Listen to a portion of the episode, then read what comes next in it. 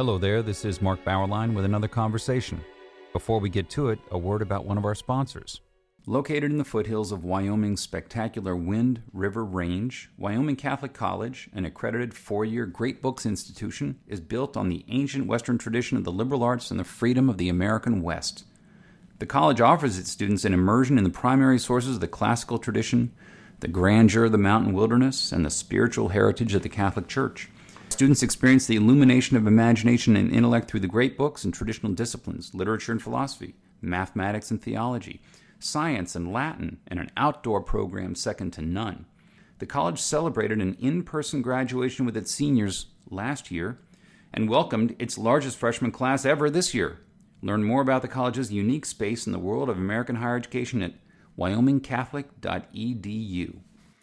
Eduard Habsburg is the Archduke of Austria and Hungary's ambassador to the Holy See. He is the author of books on Thomas Aquinas and James Bond, uh, among other topics. His new book is The Habsburg Way Seven Rules for Turbulent Times. And that is our topic today. Welcome, Ambassador Habsburg. Thank you very much for having me on the show.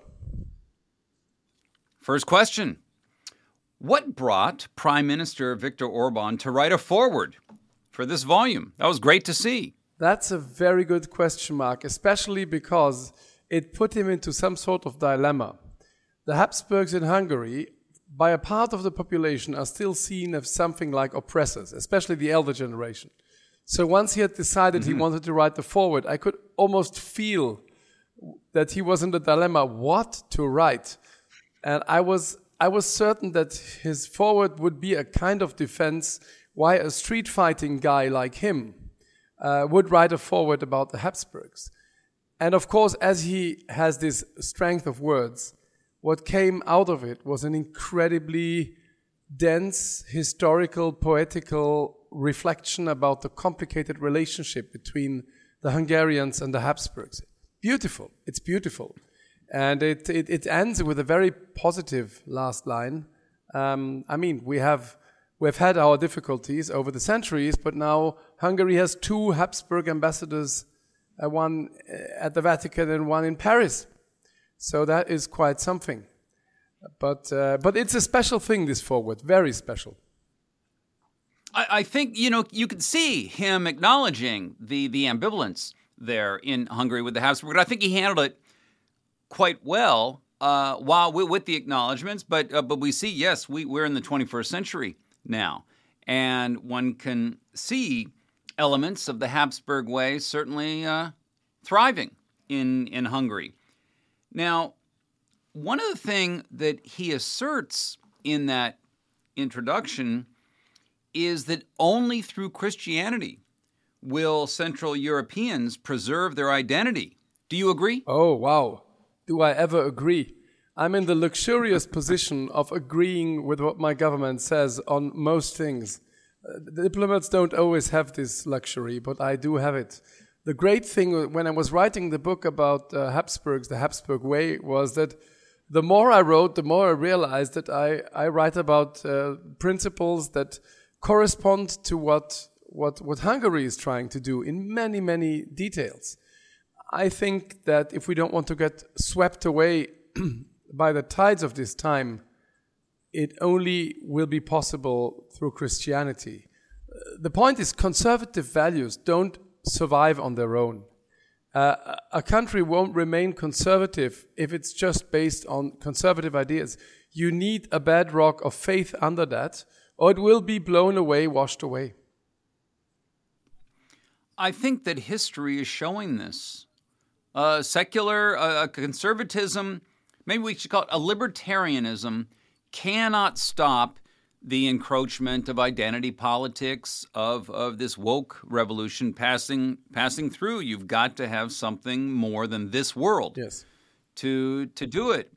And uh, I, I think it's nice that you really go way back in time, and you're framing a lot of your contentions about the present through these important figures in history. So it's it, the the book isn't just a reflection of present times. It's a really good story. It's a it's a genealogy, uh, uh, an, of an extraordinary one of the extraordinary uh, uh families of of uh, medieval and modern times. You start with the history of your family. Why don't you just tell us when and how did the Habsburgs begin?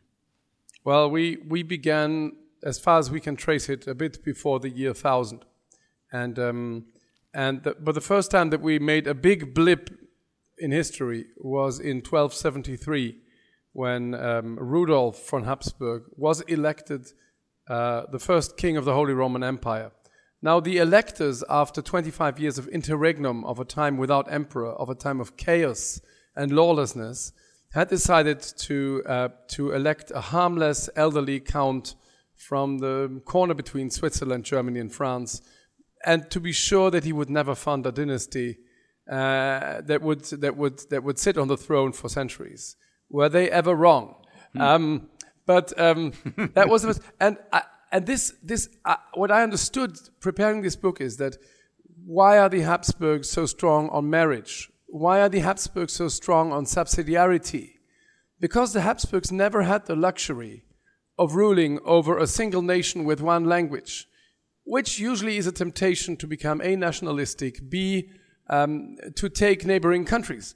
The Habsburgs never had the luxury. From the hmm. first time on, it was an incredibly complex balancing act between different uh, languages, different nations, different systems of law, different. Um, everything was different, and the emperor had to juggle between these things, keep them all uh, working, be just, be uh, be the supreme uh, judge about these things without having any power.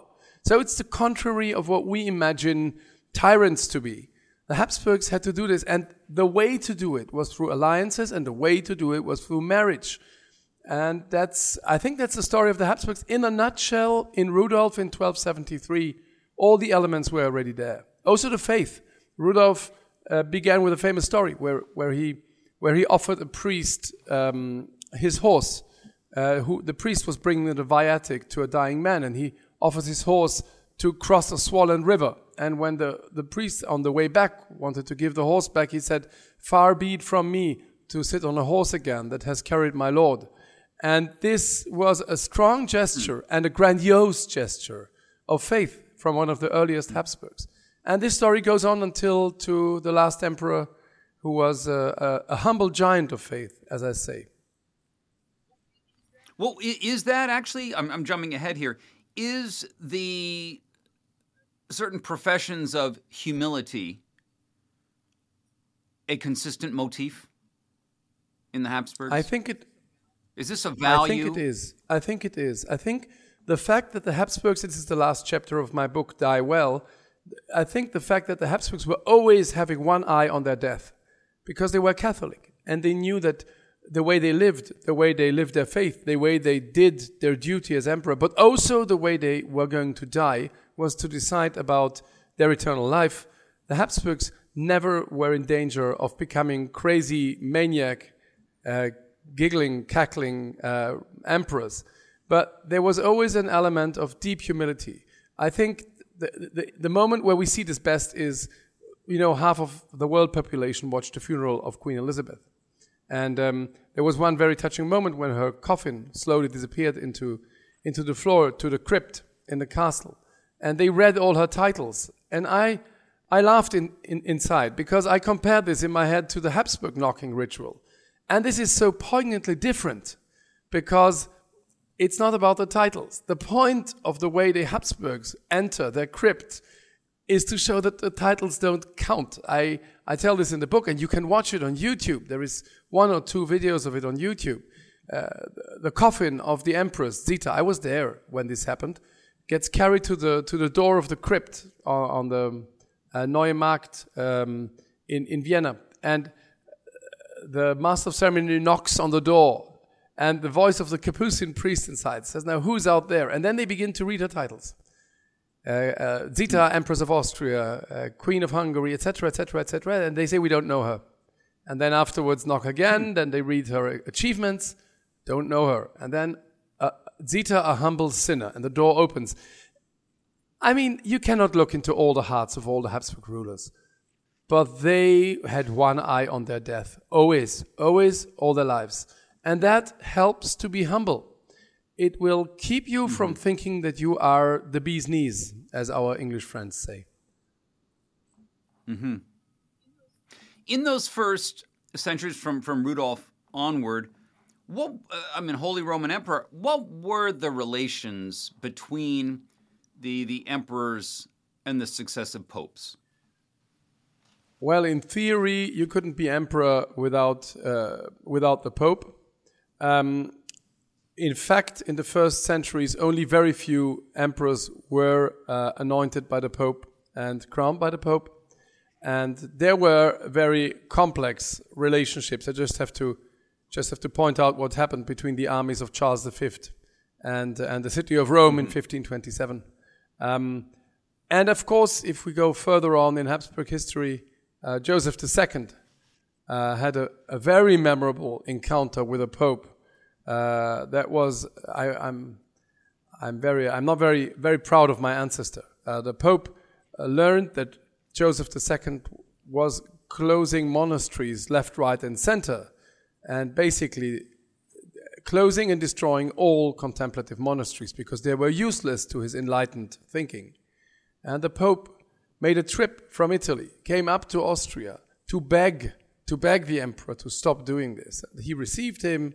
They had several masses. It was all very nice. And then he, he said goodbye to him. And when the Pope left again, he closed the monastery where he said goodbye to him.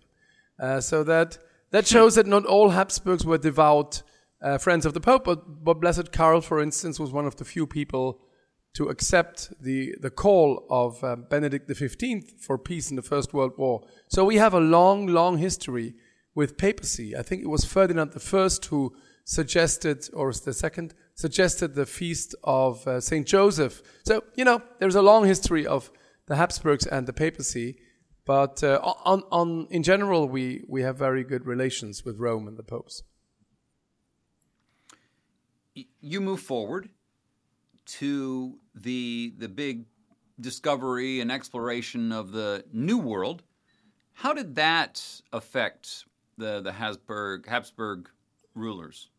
It's of course the famous uh, empire in which the sun never sets.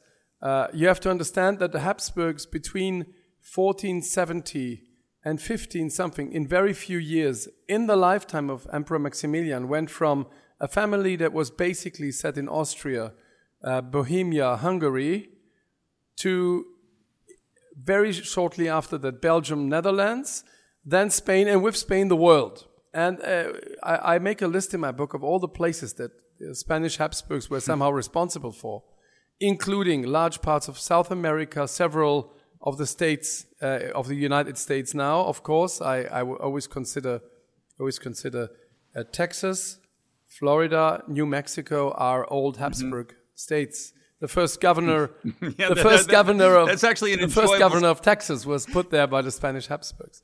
Um, so that's an enjoyable yes, section. Yes, yes. yes, I, yes. I, I, mean, that's one of the main topics. Is surprisingly how close some of the ideas of the United States and of the Habsburg uh, monarchy are, which you would never say the democracy in in itself and uh, tra- traditional absolutist etc. monarchy but there are, there are ideas that you have in common. So that was at the time when the Habsburgs spanned the world. There was never that much money coming in. I once read in one of the books that all of the money that came in from the New World yearly was about, I think, a fourth of what the French king had at his disposition. So it wasn't that much. It was just hmm. very showy. For instance, the ceiling in the, um, I was there in Santa Maria Maggiore two days ago. I was in Mass, and while, during Mass, I looked at the ceiling, and it's shining and sparkling golden. That was given by the Spanish Habsburgs with the first gold that came from the New World. So that, that, hmm. gave, that gave the Habsburgs um, 150, 180 very exciting years. Uh, to be mm-hmm. after the end and death of the Spanish line and the loss of Spain, uh, thrown back into their, their, their central European basis uh, with, with neighboring countries. Yeah. 1848 was, as we know, the big year of revolutions. How did the Habsburgs fare in those upheavals? This is a very good question to put to a Hungarian Habsburg because, um, you know, the Hungarians celebrate 1848, and um, it's one of our national holidays. And on that date, they wear a kokarda, uh, which is a Hungarian flag in form of a cockard.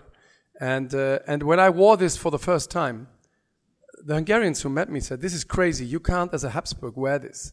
And I said, Oh, yes, I can, because uh, my ancestors, the Hungarian branch of the Habsburgs, were on the side of the Hungarians against the Vienna Habsburgs.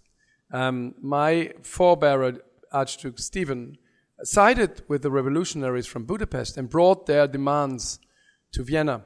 So I can I can sort of see both sides of the coin.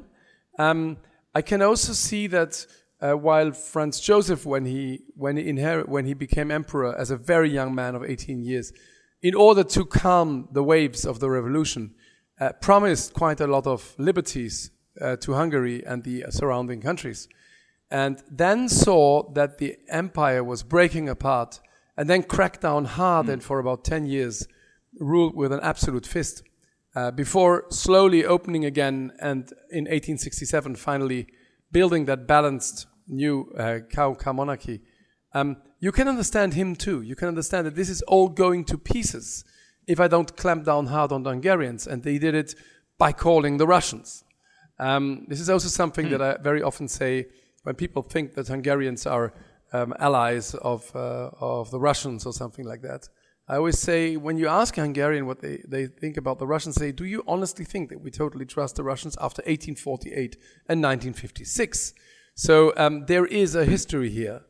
But 1848 was indeed a moment where, where the monarchy could have gone to million pieces. And, uh, and, and Franz Joseph cracked down hard. In the end, it balanced out. And, and the Austro Hungarian Empire and monarchy in the last, um, say, 50 years was something fantastic. Looking back, many people say doomed, doomed monarchy the last years, and but uh, modern historians say this is not the case. This was a vibrant and working monarchy, uh, very balanced. And let's just make this little mind game and think about what if the car with Franz Ferdinand and his chauffeur wouldn't have stopped and turned at the point where he did in Sarajevo, but just one road beside mm. it uh, Gavrilo Princip would mm. have never had the chance to fire that second uh, shot. Franz Ferdinand wouldn't have died. Franz Joseph would have died two years later. There wouldn't have been a First World War. Franz Ferdinand would have become emperor, and he would have taken the Slavic people in. And uh, there would have been a good chance for the monarchy uh, to survive a long time, let alone no, yeah. no, uh, no First World War, no Second World War, no Holocaust, no Hitler, no everything. So, you know, mm. these little games that one shouldn't play that historians say you don't. I'm, I'm just trying to say what the Habsburgs did in the Austro Hungarian Empire was the ultimate antidote against nationalism, aggressive nationalism. It was the project to have peoples live together with respect for their languages, for their habits, for their customs, for their institutions. And um, yes, mm-hmm. and it, it ended in 1918. Yeah. Let's pause for a moment to ask if you are looking for a Catholic university where the greatest works of Western and Catholic tradition are the foundation for learning, all in an environment that is faithful to the magisterium. That's the University of Dallas in Irving, Texas. Recommended by the Cardinal Newman Society, the university offers an exceptional liberal arts education with undergraduate and graduate programs in arts and sciences, business, and ministry, as well as a campus in Rome, Italy all of them preserving the wisdom of the past while preparing students for world changing futures. Academically excellent, always faithful. Apply today at udallas.edu. Now, the, the, the very durability of the Habsburg name is really proof of the value and truth of, of the Habsburg way, in spite of what happened in, in, in you know, in, in 1914 or 1918. And that you derive uh, a set of principles, really, of, of rightness and, and success from them. The first of the seven rules, we've got seven rules marry and have kids, lots of them. Uh, now, uh, uh, Ambassador Hauser, don't kids tie you down, man? Huh? Well, Ask me, Mark. I have six kids. Um, kids are the greatest gift you can give to yourself and your spouse. Many kids are the greatest gifts. And many kids, many siblings is the greatest gift you can give to children. I can tell now with our youngest child being 15 and the eldest 26 that they are, have a union that I very rarely see outside.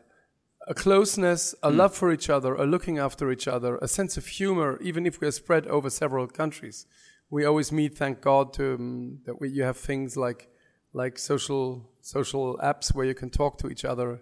Uh, when one of them is ill, uh, when we say our evening rosary, we will we will video call with our daughter who is who is with flu in bed in in Austria, and we pray together. This is something incredible. Mm. This is the great. It is also the greatest um, countercultural thing you can do.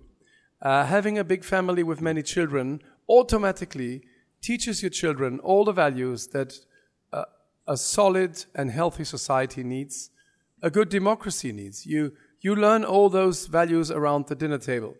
You learn all those values. You also have something like a fortress where neither woke ideas nor the state nor anybody can put their wires in.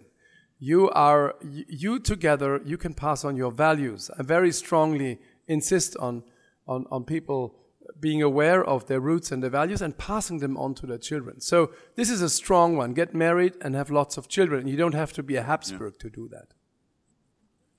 Well, what you said about the family as a fortress sometimes makes me think that the left understands this in America, which is why they they push so many of these woke policies that break families up.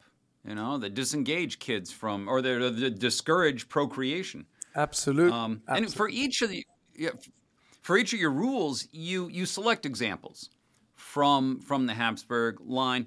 What for this one? What made Maximilian, as you call him, the last knight? Maximilian um, was the son of Frederick III and his wife, a Portuguese princess. She was a, a dreamer and she read books, and he was a very down to earth, stingy, and very dry person. And between these, these two things, uh, Maximilian grew up, and in a time where knighthood, chivalry, and jousting and tournaments were a long time gone, he kept that alive. He was physically strong. He was very bright. He loved art. He was friends with Albrecht Dürer and with famous artists of his time. And, um, and he, he wrote three autobiographies, pimped up autobiographies, where he, in a very fun way, describes his own life like uh, the, the, the life of a knight, and and then and then uh, things happened, and suddenly he got into the situation to to win the greatest princess of the world in a knightly way, in a real quest. It's incredible. He sat in in Wiener Neustadt, and he had been engaged for quite a while with the daughter of um, Charles le Téméraire, uh, Charles the Bold of Burgundy, and um, his, his, Charles the Bold and and Frederick III had agreed that their children should get married. So they began writing each other very courteous letters of love, and uh, and then suddenly Charles the Bold died in in a fight with the Swiss, and and the young princess Mary of Burgundy, brilliant, very intelligent, beau- adorably beautiful, um, and very very rich, very rich, um, was suddenly helpless alone in Burgundy, and the French king set his armies in motion to force marry her to her son, who was 13 years old. And she wrote a letter mm. to hmm. Maximilian and said, Come and save me. And uh, Maximilian mm. had no army. He had his horse, his armor, a few friends, a few soldiers, and no money. So he left and he went down the Danube, uh, up the Danube, up the Danube. And the, the further he went, the more people joined his cause, because of course he was the son of the emperor, so it paid to be his friend and more and more bishops and knights, etc. And in the end, he arrived in Ghent very shortly before the French armies. They were immediately married off. And it was one of the greatest love stories of the century. They loved each other dearly. They spoke Latin when they got to know each other because they didn't speak their languages. They read novels together. They rode out hunting. And uh, most of all, they had two all important children that were the basis of the entire Habsburg dynasty after that. Um, so that was that was the, the, beautiful story of the last knight. And um, if you today go to Innsbruck, uh, where he uh, where he died, and um, and uh, you don't go to his tomb, but you go to the Cathedral of Innsbruck, and in the side chapel, you will see a beautiful image of the devotion and of the knighthood of him. It's his favorite armor, his most elegant armor, Hmm. and it is kneeling in a side chapel with hands with metal hands folded, looking towards the Blessed Sacrament. That was an instruction that Maximilian gave for this to be forever as a sign of devotion for the people too. I've been there. It's still there. It's actually there. Um, so that was a very knightly and grandiose gesture. That was Maximilian. I have to say he's one of my favorite Habsburgs, and he got quite far in the Habsburg Championship on Twitter. um, uh, uh, speaking of children, how in the world was Maria Theresa able to bear 16 children and still be such an active and effective leader? Amazing. If there ever was a, a patron saint of manager, manager and multitasking, that would be Maria Theresia. You have to imagine the pressure on her shoulders. She was, she was the last Habsburg. The Spanish line had died out in 1700. In 1720, more or less, it was clear that after having no children for 10 years, uh, her father, the Emperor um, uh, Charles VI, uh, had finally managed that they had two daughters. And that was it in theory. But he went around through all of Europe and he got the okay from all the rulers of Europe that she can carry on the family name by adding the name of her future husband. So she got married. It was a marriage of love to Franz von Lothringen. And, and then if she hadn't had any children, that would have been it. But she had 16 children in 20 years of marriage. and as she said once, uh, I would have, okay, j- just in parenthesis, as soon as she, as her father died, uh, several people attacked her countries. Frederick of Prussia attacked Silesia, and several others attacked Austria. Um, uh, and putting in question, so it was really game over for this girl. That wasn't even prepared because the father didn't count on dying like that. And um, and then she showed she showed what she was made of. She was a networker. She was a dancer. She went to parties. She played cards. She dropped babies left, right, and center, as they would say in, in modern lingo. And she said once, "I would have ru- I would have been on the battlefield against uh, Frederick of Prussia myself if I wouldn't have been pregnant all the time." Um, but she was pregnant Ha! for the future of the empire and for and out of these many many children she built a, a network of relations all over europe by marrying them off she was really quite extraordinary and cheerful very cheerful Yeah. Yeah. Rule number two says, oh, be Catholic, but that's not enough. You have to do it. What do you mean by doing Catholic, Catholicism? yes uh, you have to practice your faith and now nowadays some people say it's enough uh, to be catholic to be called a devout catholic um, I I think that when you watch Habsburg history and you you look at the, the single rulers and how they fared on the Catholic meter, you will see that the Habsburgs had ups and downs, mostly ups, but a few very serious downs. Uh, one of the one of the moments where the Habsburg emperors didn't didn't really perform very well as Catholics were exactly the years of the Reformation and the beginning Counter Reformation. Three consecutive Habsburg emperors were weak source to say the best possible way.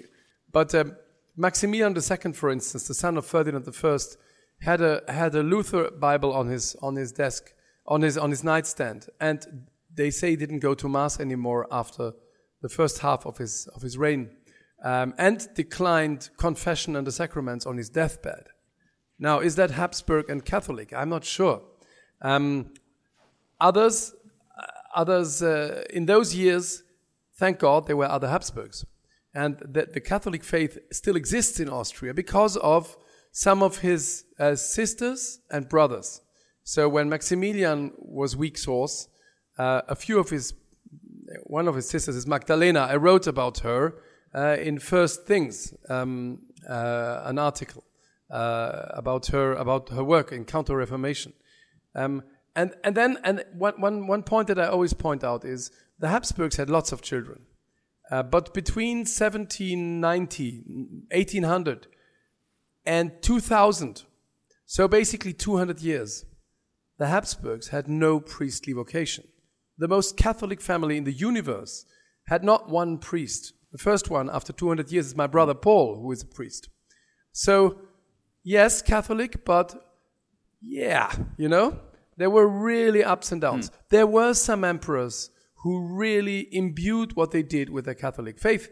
The last emperor, of course, Blessed Karl. Um, Ferdinand II is a very interesting pointing case.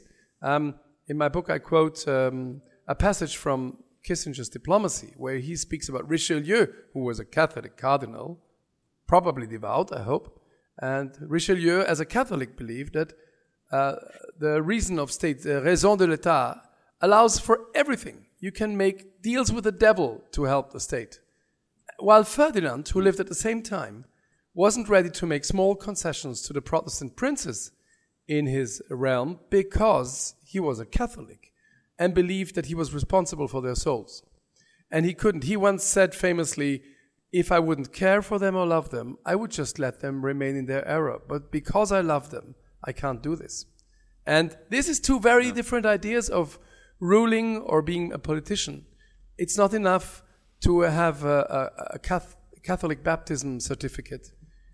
Your, your faith must, must shape your decisions. And unfortunately, we live in a time where I think this has happened after Kennedy made his famous speech before becoming president, when he more or less said that my Catholic faith will not influence my decisions as a president. Um, people nowadays think that your, your faith shouldn't, shouldn't be a part of your decision process. And that's wrong. It's very yeah. wrong. It's very wrong. I totally disagree with that. There's more, more rules to follow that I, and I agree with all of them. But the book for now is The Habsburg Way Seven Rules for Turbulent Times. Ambassador Habsburg, thank you for joining us. I had the most wonderful time with you. Thank you very much. And thank you for listening to our conversation, which has been supported by Wyoming Catholic College, which combines great books, the Catholic tradition, and the great outdoors of the American West into an extraordinary education.